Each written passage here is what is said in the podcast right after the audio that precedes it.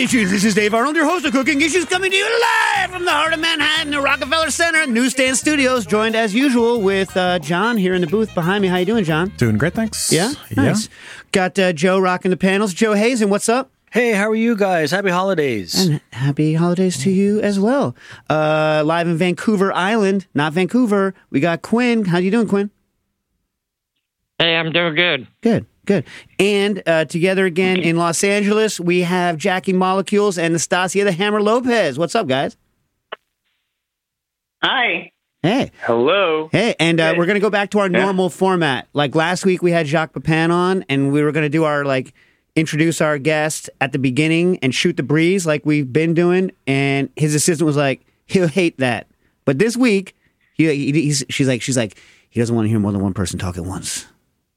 We're like, okay. But this week's not like that. So our special guest today is Tanya Hopkins. How you doing? The food griot. You know her as a food griot. We're going to talk a lot more about what she does in general, but welcome to the show. First time on. Thank you for having me here. Yeah. All right. So now this is the part of the show where we just shoot the breeze about what happened last week or whatever. In the world, in life. In life, in food. Mm-hmm. So who's got something good? Who's got, John, you got something food-wise? Food-wise, No. I heard that. So this is going to be John's first year as the chef running a restaurant. All right. Yeah. Oh, right. Yeah. Congratulations are in order. Temperance Wine Bar, and everyone should go. Even though I have not gone since he took it over, because well known, I'm a bad person. Nastasia's gone multiple times, and you enjoyed it, right, Stas? Yeah, I thought it was great. Yeah. I wish you would go, Dave.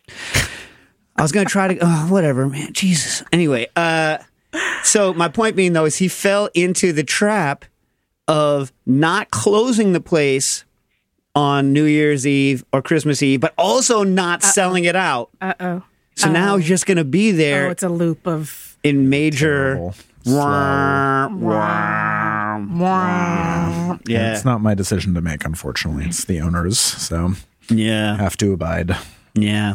Live and learn. Well, I hope that on New Year's Eve, at least, John, that you do not come by your name honestly in the back of house. And after you make, like, however many canaps you got to make for the revelers, that you just start pounding champagne. You know what I'm saying? Because, right. At least there's that access to cases of champagne. Yes. Especially at a wine bar. Yeah, exactly. Yes. I would hope so. What about over there in LA? Any interesting food products, food things, non-food, anything going on in Los Angeles that I should be aware of? We had an absolutely terrible meal at some bar. I had the worst burger maybe I've ever had. Ooh, talk to me about how bad your burger was. That happened with us. Okay. He's excited. Describe the burger. Describe it, please. Okay, I ordered medium rare. Right? Okay. How thick is the burger? That makes a difference. Maybe an inch? So like thick, an inch, maybe? Thick burger. Okay. No. Well, no. Because if it's maybe less than an inch, then you're not going to get medium rare. So it was gray, Okay. It was gray. Right. It tasted like defrosted freezer ice. It was like it tasted like water. Nice. Yeah. It was really, really bad. And I have a pretty low bar for a bar burger, and I'm not expecting the world out of it. No? It takes a lot for me to be like, this bar burger is terrible. Now, did you? What did it have? Cheese on it? It did. It was cheddar, lettuce, tomato, onion. Yeah, and still no flavor, huh? It was just a very sad-looking burger. I think Stas took a picture of it, right? Oh yeah. Yeah, I'll put it in the Discord. Yeah, put it in the Discord. Put that really put that stuff out there. I want to see Jack's sad burger. There is something incredibly sad. I remember when I used to occasionally be a judge at the finals at the French Culinary Institute back when that existed. Mm. Yeah, and it was always interesting when students somehow simultaneously over and undercooked it. You know what I'm saying? Come on. It's in other words. Well, yeah, you cook the hell out of the inside. You hammer the hell out of the inside, but the outside still doesn't have any sort of crust on it, and yet it's not moist. It's not like you steamed it. It's dry on the outside. It's just there's no crust. Okay. Yeah, yeah, and the inside is. I have a new burger theory recently. You know how everyone's like all about crust now, all about smash, all about crust, all about thin, and they double up on patty. That's like, whatever. Yeah. Every 5 mm-hmm. years, whatever it changes, whatever. It doesn't matter. Mm-hmm. Yeah. I do believe, though, that you need to use a more flavorful meat if you're going to use a thick patty, because you do get a lot of that inside burger. I like a nice flavorful meat. You know who makes a good meat? Who? Our friends Edwards Age meat. They do make their hamburger meat. Now that I had their hamburger meat, I don't know that I co-signed his name for it. Beef crack. It's a little bit not appetizing. Well, in my opinion, I'm not like as someone who was a kid in the 80s. Like, I never understood crack becoming something that you want. That was like a positive. Except for the addicts. Right, but that's the whole point. In other words, I was never for crack as a positive attribute. My brain was on the whole other definition of crack. I didn't even know that's what. Okay. Oh, I always assumed that's what it was. The entendres. I think so. I think it's the addictive nature to it. No. The body part known as. Oh, the butt crack. Yeah, beef crack. But like the. Oh, the that play didn't even enter my. Didn't even enter my mind. That's where my brain went too. That's where my brain went. Also. Thank you. Oh. And then, even worse, was there any sauce on this sad little burger? Because, any special sauce? Oh. Mm, no. Mm. Was there sauce, Jack? Unsalted sauce? That's the thing. If a burger doesn't have salt on the outside, what is it? It's horrible. You know what? What about places that serve bar food but don't put salt out? Well, because usually it's already salty enough. It's already supposed to be. That's the point of bar food. I don't trust people. Dehydrate you so that you hydrate yourself at the bar. Are you saying you trust people, Tanya? Not really. You know this. Yeah. I mean, I want to trust people. Yeah. That's my first move until, they immediately give me reason not to. Yeah. By tasting it. Yeah. So, Stas, you were also there? Yeah, I was there. What did you order? Baked quesadilla. Baked quesadilla. How was that? It was not so good. It was a bad restaurant. What? Oh yeah, and then we got $10 pretzel bites that were like these little soft pretzel squares that looked like they were microwaved, and because they were, it was just bad. Yeah. Wow. But the confusing part is it was like a nice room in a nice part of LA. You wouldn't think it would be this bad. It was very confusing. Wow. Oh, LA usually has really good food. To me, it's underrated. Yeah. So, but the company was good, right? You're like it's. Yeah. We had a good time together. Right. It's all that matters. Yeah. Yes. Yeah. All right. I mean, look, I have to say this. At this point in my life, I love good food, but if the food is solid and the company is good and the atmosphere is okay and the servers aren't actively making me angry, by being mean to me or actively not bringing me the one thing that's going to make the food taste good when it tastes like garbage now. If that's not happening, I don't. It's all fine, but it sounds as bad as what you had. It's kind of that's a whole nother level. But was it bad enough to be funny? Yeah, it was. It was. The presentation was really funny too. It was just a sad burger on a plate with nothing else on it. That's kind of a win then. Fun. That's kind of a win. I've been to places. Yeah, I would agree. Yeah, I've been to places that were so bad that it was hilarious until the bill came. And then I'm like, oh yeah, that kind of happened to us too. Yeah, that's true. All right. What about you, Quinn? You got any good food stuff going? What about did you taste your fancy out? So Quinn, I don't know if you were going to mention this, Quinn. Yeah. I don't know if I'm blowing your world up here, but apparently I did not know this. Quinn, where is the fancy olive oil that you have from? So off of Vancouver Island, there's an even smaller island called Salt Spring Island, and apparently they have an olive grove there. And there's a company that makes very expensive olive oil. But how many bottles they make a year? 3? One. A few hundred. Yeah. And you have one. Now, a few hundred. Now, last time I spoke to you about it, you hadn't tasted it. I put a call in to Captain Oily, Nick Coleman. He's like, I've heard about it. I want to taste it. I want some of this oil. Yeah. I mean, he doesn't talk like that, but yeah, but yes. But for the purposes of the story, we need him to talk like this. Yeah, exactly. So what does it taste like, Quinn? How is it? I haven't tried it yet. What the hell, man? Come on, Quinn. What are you keeping it around the house? It's a perishable item, my friend. I know. Drizzle. Start drizzling on anything. Yeah, yeah. Your toothbrush. I mean, I'm you know, it's not gold bricks. You don't keep it. You eat it. By next week, it'll be tasted next week. All right. So next week we have No Tangent Tuesday, and Quinn will tell us about his greasy tastes. And John, you want to talk about joining the Patreon? Who's coming up? Yeah, well, in mentioning that, any Christmas-related questions need to be got in by next Tuesday, and the way to make sure that Dave answers those on a No Tangent Tuesday is to become a member at patreon.com/cookingissues.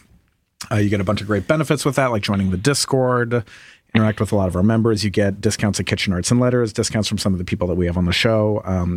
Different membership levels, so give it a join and get your questions in.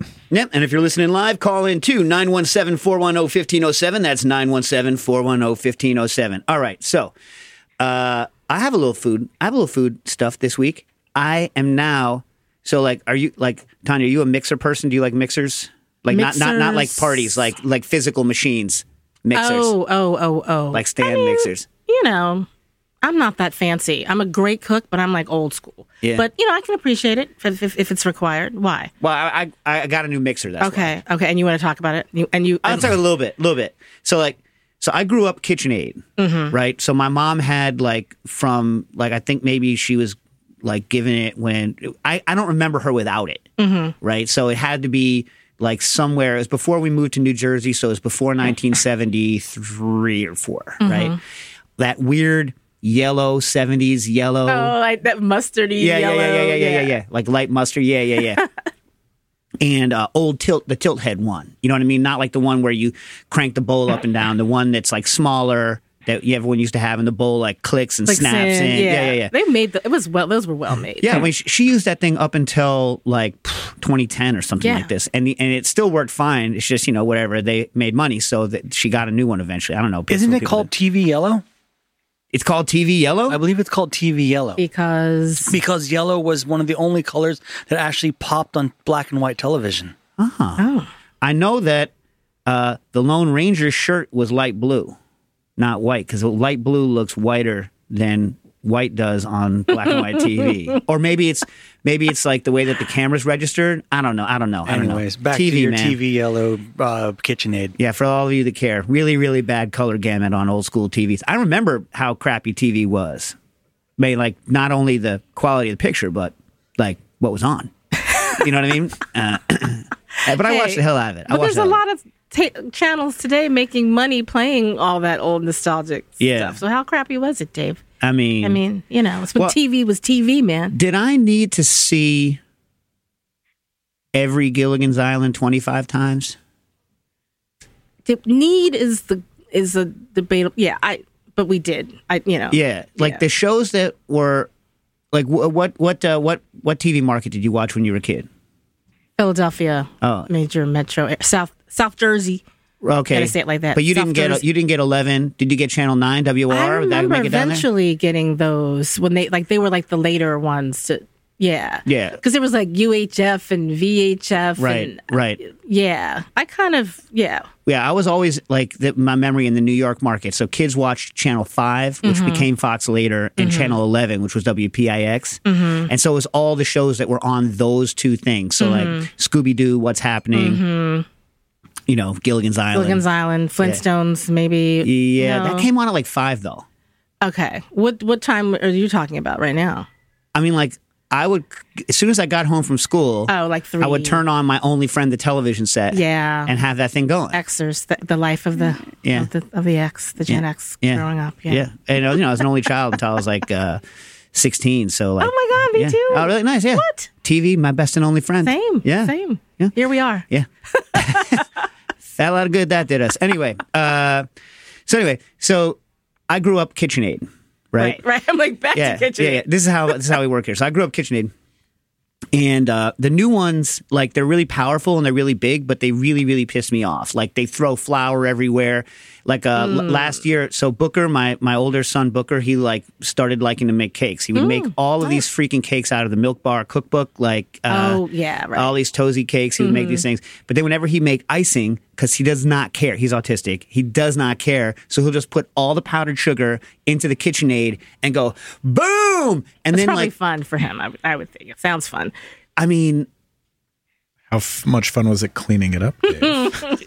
First of all, my kitchen is just equipment everywhere, stuff everywhere. Shocking. And all kinds of nooks and crannies and stuff, and open storage, right? Because which my wife hates. She's an architect. I'm like, I'm not gonna open a door to get a bowl. I'm not gonna do it. Got a bowl I'm using all the time. And also, all my bowls same size, right? So I'm like, I have a stack of bowls all the same size, and then another stack of bowls all a different size. Another size, yeah. Because I'm not about lifting one bowl to get the other bowl. No, that's not. I hear you, man. Yeah.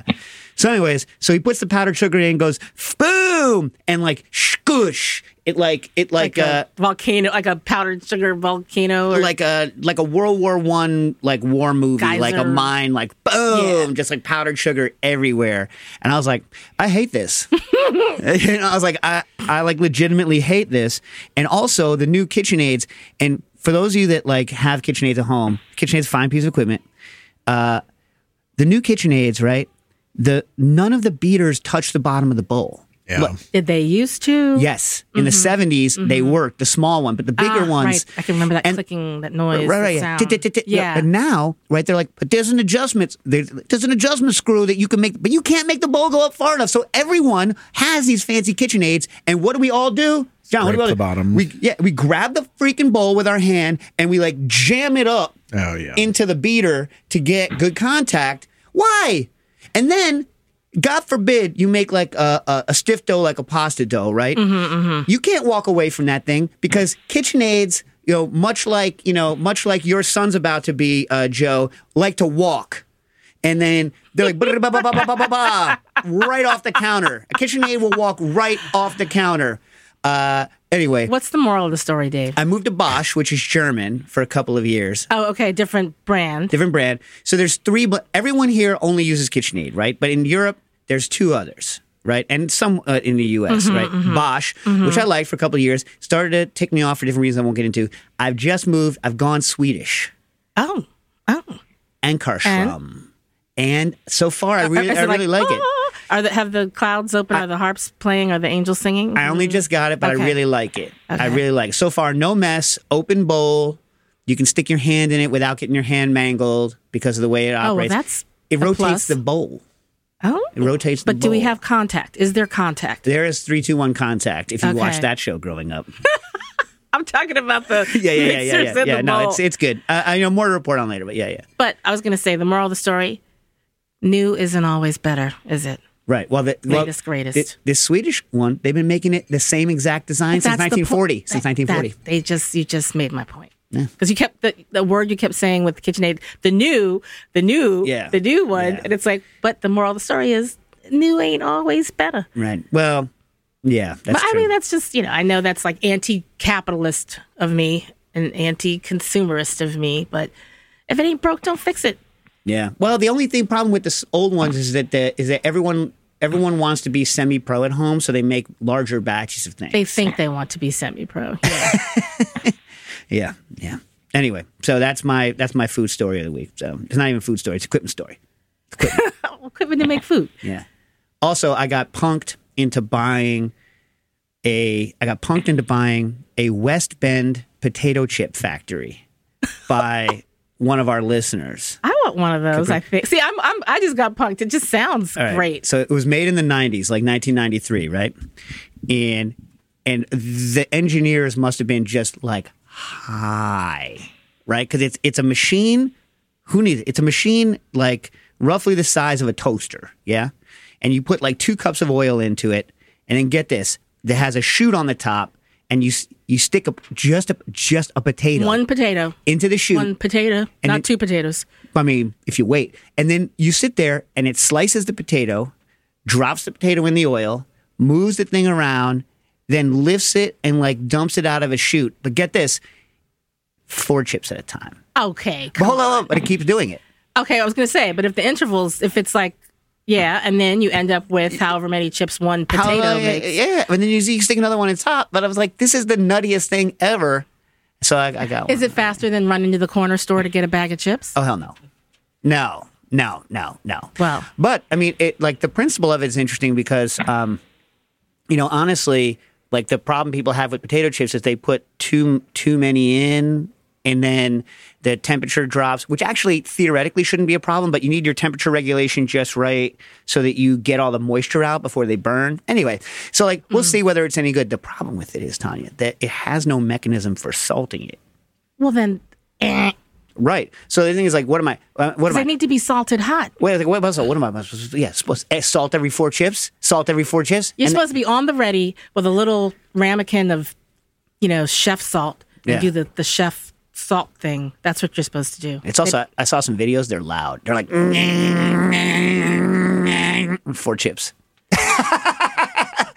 Like, if I ever have a party again... If I ever do a party again, we'll just have it out there running. You know what I mean? You hire a chip steward or chip facilitator. But it's, yeah, it's like 30 or 40 levels below. You ever watch the old Belshaw donut robots, like the Mark IV donut robot? Can't say that I have. You ever go to like a, you go to like a pick your own joint, and they have like those apple cider donuts. They have the little machine going cha-boom, cha-boom, cha-boom, cha-boom, cha-boom. If you say so. Anyway, so like they make all different lengths, right? But the one that I've always wanted. They make one, I think, that runs off of a 110 outlet. It's about yay big, so like a yard and a half long, about, you know, meter and a half for you Euro folk, and or everywhere else but here. Everybody, yeah. And it's like a long, like, oil trough with a donut doser, like a plunger thing, and it just sits there and goes boom, boom, boom, boom, boom, boom, and puts those little apple cider donut-y things. Donut holes or like actual donuts? No, well, they make ones that'll do full size, but usually these ones do the minis, like with a hole in the donut. Like, remember the donut? Yes. Yeah, like that size. And so like, and then like they float along the oil on this little conveyor, and then the conveyor has like a little trough that flips, and it flips the donut in the oil and then keeps conveying it and then lifts it up on a conveyor and then drops it into where they're dry. And then you just keep eating the donuts. But where's the glaze? Where's the powdered sugar? Where's that step? That, again, you just need to do that. So like what some people would do, they build a rotary carousel that comes off of it, but it's more money, right? That comes off of it, and then they sometimes have like powdering or glazing units off the edge of that. Mm-hmm. But Jason Rhodes, the artist, back in the 90s, he put one into an art exhibit once. Oh, and at the Whitney Biennial, and I went to the Whitney Biennial, you know, because I used to be in art, right? That was my thing. You remember Rhodes? John? John was a former art professor. Who knew? Yeah. There's literally no end to your collective talents here in this room. I show up at the Whitney Biennial, and he has all these donuts with this donut machine, and I was like, listen, if you're doing this and your art is about this, I'm gonna eat this donut, and I ate one. Yeah, it was stale. It was art. Well, but the whole point, like as someone who's like in the art business at the time, I was like, the statement he's making, the idea that it's precious and that I can't eat this donut is absurd. You know, it's on its face. Is that absurd. Why you opened the Museum of Food and Drink after that? You're like, This is done. I want edible food that's good in a museum, whether it's art or not, especially if it's art. Yeah. All right. So actually, that brings us to actual topics that we're supposed to be discussing today. So.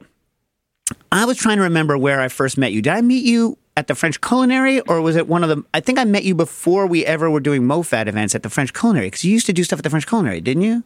I did. Oh, my goodness. Were you at one of those ridiculous crack of dawn morning meetings we used to have to plan the fundraisers and the events to raise money for scholarships for students? I don't remember. I used to do whatever they told me to do. Goodness gracious. Yeah, my friend and colleague Heather Johnson, who owns Good Wine, a food lover's wine shop, Park Slope, Brooklyn, 327 Fifth Avenue, between 3rd and 4th Streets. Yes. She's an alum, and I don't know, we rope each other into things all the time. I rope her into like, MoFAD needs wine for the thing. Which always do. She roped me in for this, the French Culinary needs people to help with the thing. But I'm not a morning person, and we had to go to these meetings at like, I'm not exaggerating, somewhere between 6 and 8 a.m. Oof. Like at the French Culinary Institute. And I was, you know, getting my espresso injected. But we would sit around the table, and like everybody's face is a blur right now. Why? Because not a morning person. So you might have been sitting across from me at one of those meetings. Possible. We might have met there.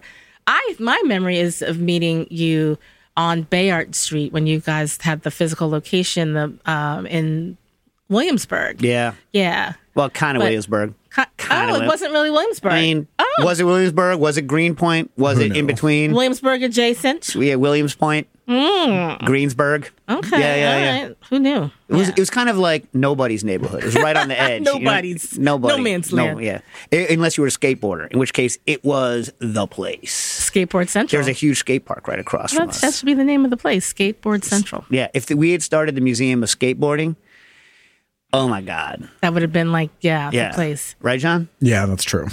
Yeah. That's true. Yeah. We're there all the time. Yeah. All right. So your social media moniker is, and then of course we were working a lot together on the African/American thing, which we'll get to. Fast forward. Yeah, fast forward. Yeah. So but your social media moniker is the Food Griot. Why don't you describe what the heck that means? Okay. All right. Thank you. Because people read that, the Food Griot, Griot, and they're like, griot, G-riot. G-riot. And I'm like, the T is silent, first of all. It's griot is a West African patois Creole French informed word that means storyteller, raconteur, historian, poet, musician, many things. The thing that appealed to me about the name is storyteller, keeper of information, transfer of that wisdom, making sure that things get carried from one generation to the next. And, just the things I would observe in African-American culture, American food culture, Black food culture. I was like, stuff is getting lost. And we have to do something about it. And, and also narratives, being written back into the story, like it's the storytelling aspect of it, the history part of it, and the importance of making sure that it gets transferred and continues. So because most African Americans, particularly in North America, African Americans have DNA from West Africa. Like if we trace our origin and ancestry, it's coming from what is present day Nigeria, Ghana, Senegal, and that's where this word comes from, and it's a word that's popular in those different nations that weren't necessarily those nations back when the transatlantic slave trade started. Anyway, that's my long answer du jour. I never answer that question the same. Well, good. That meant people have to listen to multiple interviews to get all of the different aspects of it. The challenge, though, is I wanted to be like the food and drink griot, but that's a lot of characters for a handle, right? Yeah. Because I'm half liquid. I'm as much liquid as I am solids. Yeah, a lot of the stuff that you a lot of the consulting work you do, right, is cocktail based, rum based, cocktail based, liquid based, liquid. All the boozes. Insert your hooch. Yeah, I did like a whole. That's another one. Someone get that right now. Go on Instagram. Get insert your hooch. Right. Hooch searcher sounds a little dirty. It could work though. Yeah. It could work because of that reason. Yeah. So I'm the great granddaughter of a speakeasy owner. I read that on your bio. Crazy. Yeah. Did you ever get to meet her? Yeah. She was born in 1900. She was an amazing cook, and she was the oldest of 13 children, and the last one born in the county. The Maryland county where the tobacco plantations were our ancestors for centuries, since the early 1700s. Michael Twitty, another mutual friend of ours, helped me to trace to. We're back to somewhere around 1730s. This one particular area. So my great grandmother was the last person born there before the Great Migration from that Upper South into New Jersey and Philadelphia. But is your food culture growing up still that kind of mid-Atlantic Maryland? Absolutely. So talk to me about Maryland Beaten Biscuits. What do you want to know? I don't know. Who beat the biscuits? Can we make some? Do they taste good? The last manufacturer stopped making them like 10 years ago, I think, or something like this. Like the last, like cottage industry group of people. Mm-hmm. I've tried to make beaten biscuits, but they probably suck, and I don't have a target because I didn't grow up eating them. So I don't know whether the ones I'm making are any good or not. Ah, there you know. There you go. Do you like them? I mean, here's the thing. As opposed to a deep Southern beaten biscuit. Full disclosure.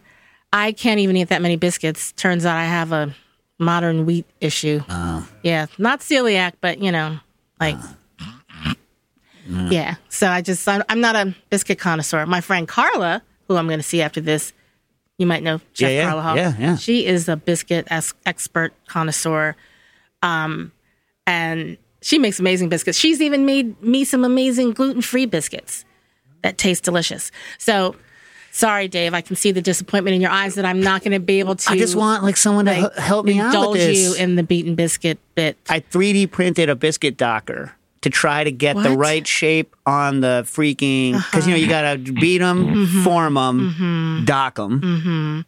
Cook them. That sounds like eat them. A pop song. Beat them. Yeah. Beat them, form them, dock them. What was the other verb? I don't know. Print them. You got to print them. Yeah. So what else from Maryland? What else? Like, give me some more Mid Atlantic. Because my family, like my dad's whole side of the family is Baltimore, but Baltimore. Right. Like he went to Poly.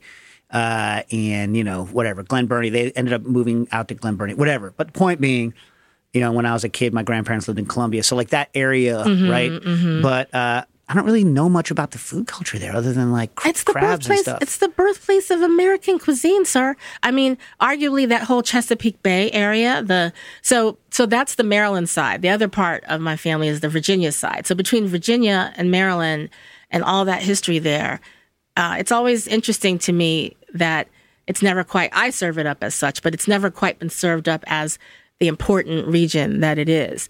And when I first got into culinary history, I was going into the Deep South, down into Mississippi, to the Southern Foodways conferences and, you know, trying to rediscover myself and my people and my culture and my food. And I was like, wait a minute. This is not the origin point. This is later along the timeline in terms of the real, to me, the essence and significance, the profound impact that Southern cuisine has had on the development of fine dining in America, particularly coming out of the Chesapeake Bay, Virginia, Maryland, Virginia. Virginia, we're talking the star person being, you know, coming out of Monticello, Chef James Hemings. Right, and you were the one of the co-founders of the James Hemings Foundation. The James Hemings Society. It was originally the foundation, now Society, who influences Edna Lewis, Chef Edna Lewis, a century and a half later, born in a neighboring county. Right? Really? I did not know that. Yes. So her people are descendants of like the Madison plantation area, whereas the Hemings are part of the Jefferson. And so that's fascinating, right? How someone born in 1765 influences someone born in, what year was Edna Lewis born? She comes to New York in the 30s. I think she was born in like 1916. So whatever that math is, 1916 take. But her style, this like Virginian French fusion style, is directly a result of the ripple effect of James's culinary education and training that he did of the Monticello chefs and the neighboring plantation chefs that also were impacted by that style that defines that region and then works its way north as restaurants become a thing. Right. Well, that, you know, so I know like a big part of, you know, when we talk about the scholarship, and I'm going to get to independent scholarship in a minute because I remember one time we were out at drinks and talking about how like independent scholars get the shaft. Out there without a net, man. I'm sitting here listening, taking notes to you guys as Patreon tips. I'm like, oh, note to self. I need to do that. Yeah, I remember you were like once like it's nice that people want to hear what I had to say, but how about getting paid somehow? Yeah. How about you know? It's because honorarium is like code word for here's $5 or $100, which is equivalent to $5 today. But yeah. Well, when John was an adjunct, he's saying it's not much better. Like even if you're like formally, you know, within the supposedly like the, you know, the embrace of academia, you're still hosed, right, John? Yeah, I was in the union and everything. It was $2,400 a class for a whole semester. What? Yeah. $2,400 for the semester? For the semester. One of my classes, I had 100 students. But John, you get the imprimatur of the university. Isn't that its own reward? It was a privilege. It was a privilege. An honor. And a privilege. Yep. Too bad we don't live hydroponically or by, solar power. I'm like, I'd like to eat some of the food that I talk about, please. So get this. So John's like, I'm being exploited here. I'm going to go work for the museum.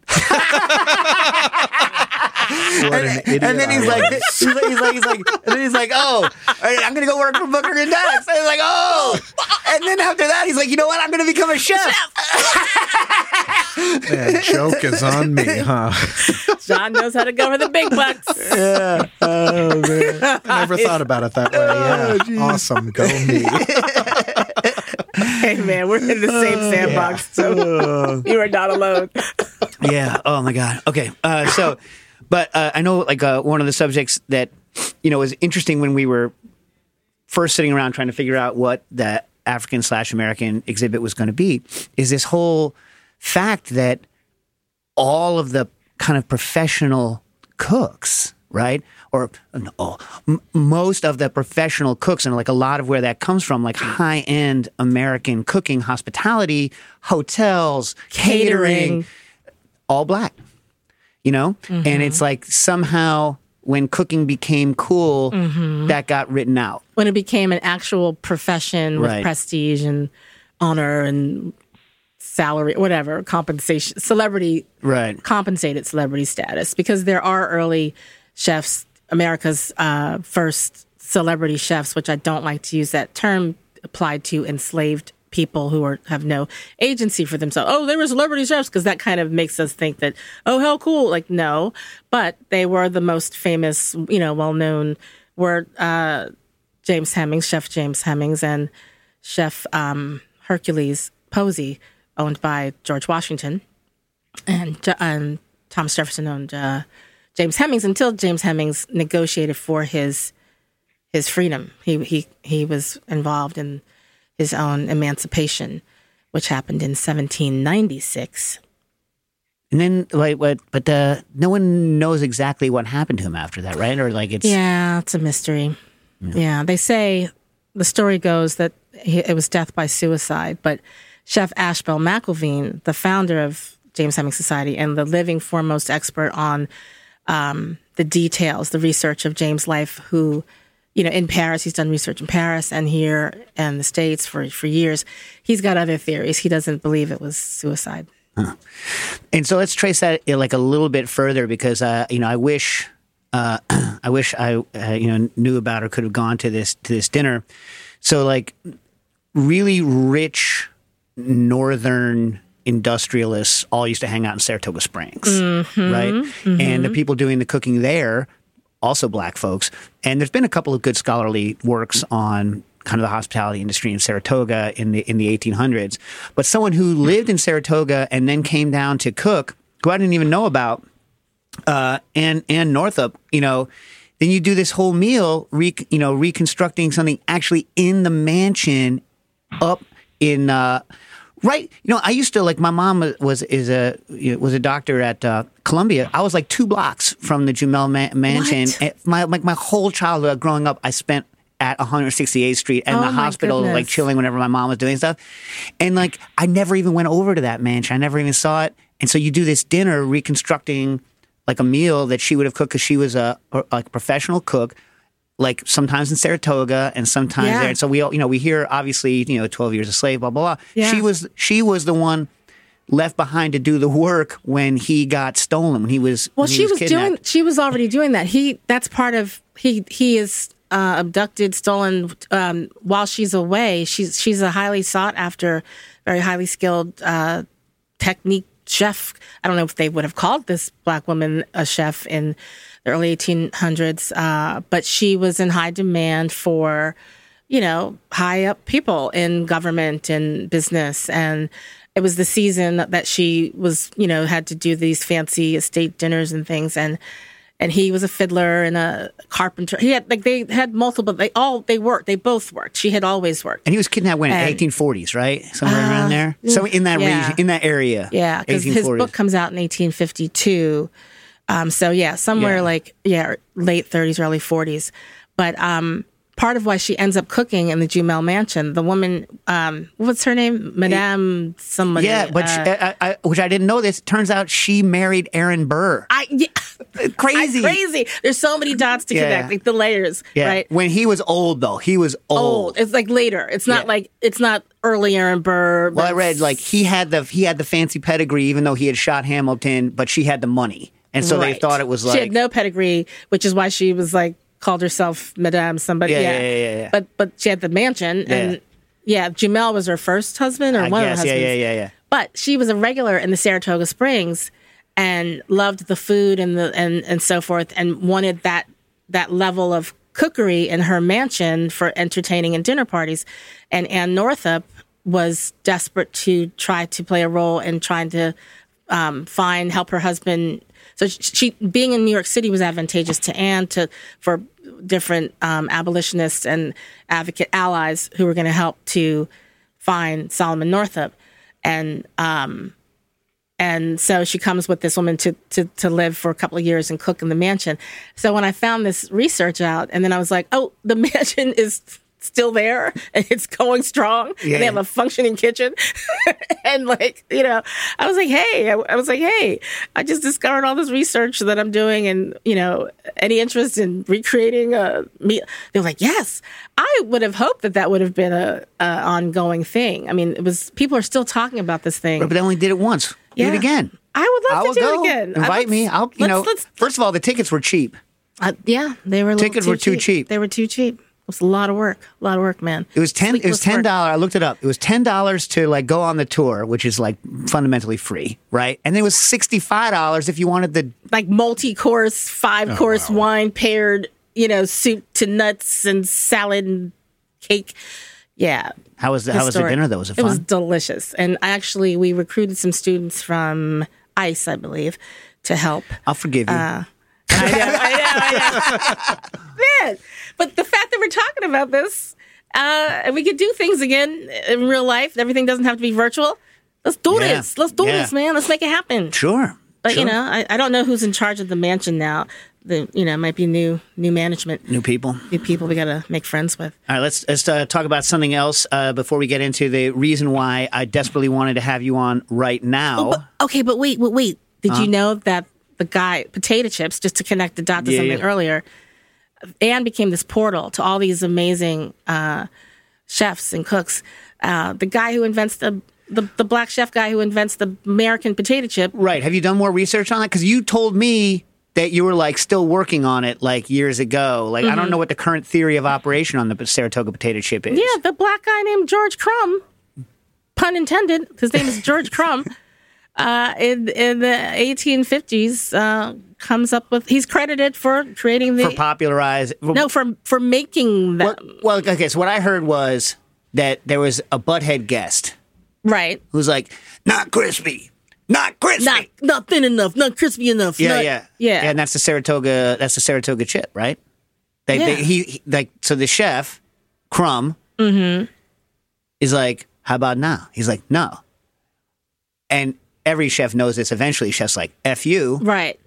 I'm going to hammer these sons. Yeah. And then he's and he comes up with this, delicacy at the time that we now, have as snack food. There's a theory that it might have been, there's some people who are saying his sister was involved, or there's a hidden black woman in the scene involved in helping him. Is that why we didn't go harder on the story in the thing? Because I remember there being some kind of block or some kind of... I don't remember what the block was. Well, there's just not the data. It's so, you have to be a detective. It's so hard to get to the bottom of a lot of these stories, but also histories were written out. Yeah, right. People just were not included. Yeah. Also, for me, the personal. This is personal in museum in general, and origin stories in general. Is that most origin stories are at best embellished. It's who made it popular. Who made it popular? What's the group of people that did it? What's the group of people? Not necessarily the one author. We have a way, right, of doing that in this culture, like this one person. Right. And it's like, is it ever one person? Because there's always other. Right. Yeah. You know what I mean? Right. So, like, I always get, like, whenever like, something is traced back to an individual, I'm like, okay. You know what I mean? Like, you're suspicious. A little bit, just because, you know, I understand it. Like, you know, and obviously all of us, like, in the hospitality industry, we understand that to sell something, you sell a person that people can understand, and people go buy that. They buy the personality. But it's never true, and someone's getting hosed. You know what I mean? Right, like, right. I don't know. I don't know. I don't know. I remember making potatoes just by hand. I didn't have your fancy contraption. Yeah. I was up at Molly O'Neill's. She used to have this incubator for food media people. And we were up there in Rensselaerville, New York, not too far from Saratoga. And I got inspired to make, that was, you know, we all had to kind of do something before we got out of the program. And I was like, I'm going to make potato chips by hand. Yeah. It was pretty good. Well, so what is your... Do you have a technique for potato? Or do you, I have no technique. All right. Yeah. I mean, I'm one of those intuitive. I'm one of those old school, come from a long line of professional cooks in America. Yeah. And you just learn from watching and learning and multisensory. And, you know, Edna Lewis talks about that when she writes recipes. They're kind of a, yeah. But, I mean, you know, if I thought about it, I could tell you some technique. I mean. But make sure the oil's hot, not too hot. Well, yeah, you don't want to, like, look. Are you thin or are you thick? You know, what are you asking, Dave? Chips. Okay. All right. Or crisps, as those weirdos call it in the UK. I know. Yeah, yeah. Which came first, the crisp or the chip? I don't know. Chip. Come on. All right. Come on. All right. And a French fry. On what planet is a French fry a chip? In the UK planet. In the England. For the Brits. Yeah, but if you think about it, why would that be a chip? It's not chip shaped. Exactly. It's ridiculous because their English is weird. Yeah. I mean, even like wood chips aren't shaped that way. Right. Not like, you know. Chips are chips. Yeah. They're just trying to confuse us. Yeah, it's unpleasant. It's unpleasant linguistic flourish. They do it on purpose. Yeah, it's not good. Anyway. All right. We digress. So to me, the issue is so like I've done. So potatoes obviously have some sugar in them, right? Especially like the ones that we have, we can't store them well enough to make sure that, well, like literal like sugar, so that they get too dark. And so a lot of people don't like their potato chips too dark. Is that from the sugar? Yeah. I didn't know that. So it's like, one of the things you can do, you can soak them in some acid and then they'll taste like a little bit acidic. Salt water, no. Well, yeah, and it'll leach out some of the sugar. Oh, okay. Right. And so then you can cook them a little bit longer, make sure you get the water out without them getting too dark. But so that I ran all of these tests, right? All of them. And then I did the old school kettle where you're just like chop into the oil. And Dax is like, these ones taste more like potatoes. And I'm like, God. Like fried potatoes. Crap. I'm not allowed to curse on this. I was like, yeah. Whereas like, he's like, when you taste them side by side, the ones that are just soaked don't have as much potato flavor because you soak that stuff out. Oh, because the flavor's gone. Yeah, I'm all about the flavor, man. Yeah, don't take my flavor away from me. I like a thin chip. I'm just going to be honest. Yeah? I usually don't. I'm usually like, I'm thick all the way. I'm consistent, you know. I'm a thick chick, but for the chips, I like a good thin chip. You ever have the actual Hawaiian? And like a little air bubble in the chip. Oh yeah. You ever have the actual Hawaiian Maui ones in like the glassine paper that like they don't ship? Yeah, the ones that you gotta go to Maui. Yeah. I've never been to Maui, but I have. Whenever someone goes, they bring them back for me. Oh, I'll bring some. They're very good. I wish I could make that chip. Those are good chips. I met some Hawaiian chefs recently at the Beard House. Oh yeah, and Leanne Wong wasn't there, was she? She's in Hawaii. Been in Hawaii for a bunch of years. All right. No, I didn't meet her, but and my family's on the West Coast, and we go to I tag along to Hawaii. I'll probably look them up. Maybe I'll see if they can hook us up. Never been to Hawaii. Yeah. My wife was born there. She hasn't been back. Yeah. What? Uh-huh. That's another conversation. Yeah. All right. So a couple things before we have a couple questions from the listeners we got to do, but I want to talk about, you have a show every Sunday? Every Sunday. Savory and Sweet on WURD, the Word Radio. Word Radio. And that's out of Philly. It's out of Philadelphia. Yeah. Mm-hmm. So now, the sad thing is that they only put up clips. They don't put up the whole. I couldn't find the whole show. The whole thing. They usually put up your chef's interviews. They do? Yeah. Okay. I mean, good job looking out for your own. If you're following the food griot, man, and you go to my link tree, I post the most recent episode. The full one? Yeah. It's like a 2 hour show or something. It's a 2 hour show. It's about to be a 1 hour show. Yes. Actually, as of this last Sunday, it's now a 1 hour show. All right, so you want to say what the? I mean, like again, I only got to listen to the chef interviews, but do you want to talk about what the show's about there, or about the radio station in general? Sure. Yeah. So WURD, their tagline is Progressive Black Talk Media, Philadelphia's Progressive Black Talk Media. It is one of the only 100% owned and operated, family-owned Black talk stations in the nation. I believe there are maybe three. It's the only one in the state of Pennsylvania. I live in New York, but I went to college there. It's a whole story. And they have yours truly hosting their first food show. And it turns out, in the scheme of things, it is the first, it's 2022 and Black people are still like, I'm the first and only, da-da-da. The first, what is the first, Dave? What's my point? Weekly broadcast dedicated to food history and culture from a Black perspective, but inclusively. I like to connect the dots to other cultures, and you should come on my show. Hey, okay, sure, yeah. But my tagline is food history and culture, and I talk with chefs, I talk with mixologists, I talk with food sciencey people. I just talk with depends on the topic. I try to keep it like December is Bartender Appreciation Month. Did you know that? I did. What? Well, you know what? You know what you should do? You should go out to people's bars and appreciate them by giving them money. By paying for it. Don't even get a drink. Just give money. Just put the money on the bar and walk out. That's when we used to make all of our money.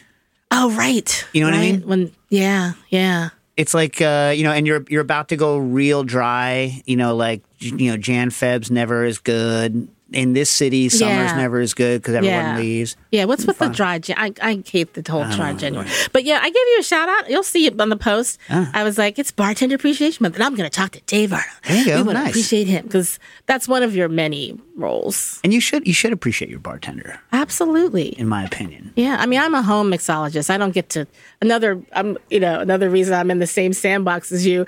I make a mean drink, but in the house. Yeah. So, nobody's putting money on my kitchen counter for the drink I just made for them. Right. What if you did that? What if someone came over to your house and you're like, pay up. We had a jar, like a tip jar in your house. I have a tip jar on my link tree. It's empty. Hint, everybody, anybody, everybody. All right, but here's the news I saw, and I feel I'm a little bit like... Usually what I like to do before someone comes on is see and or read whatever they're doing, but I can't because it's not available yet. What? What are you talking about? This new Food Network thing that you have coming out on December 26th. You have the whole series coming out. It's Food Network celebrates Kwanzaa with a new series, The Kwanzaa Menu, hosted by you, Tanya Hopkins. And so, how many episodes is it? They basically are like, you have to wait till the 26th. We're not going to tell you squat tola. I was not able to, steal or pre-download any of the stuff. So what's going on? It leaked for, a few hours on, I think, last Friday. The episodes were, out there for the world to see accidentally. So you missed that window, Dave. Yeah. So talk to me about what's happening here. First of all, I know squat about Kwanzaa. So talk to me about what the show is. Get in line, okay, so what's going on? So big picture, it's part of a series that Food Network started doing, I don't know how long ago, of I call it their ethnic series, where they take a holiday like Lunar New Year or Diwali or Juneteenth. I think they have four others. I think Kwanzaa's the fifth. Or the sixth of this series, and it's called the whatever the holiday is menu, right? So the Diwali menu, the Lunar New Year menu. This one is the Kwanzaa menu. The last one was the Juneteenth menu. And so Kwanzaa, a non-religious cultural holiday, is 7 days long. So there are seven episodes. It's 7 days because the Nguzo Saba, the seven principles each day, that you're supposed to kind of reflect on. And it's great because it's a great lead up to the new year. So instead of the New Year's Day, because the last day of Kwanzaa is the first day of the new year. So the last day is on the 1st of January. The big feast night is on the 31st, which is the same as New Year's Eve.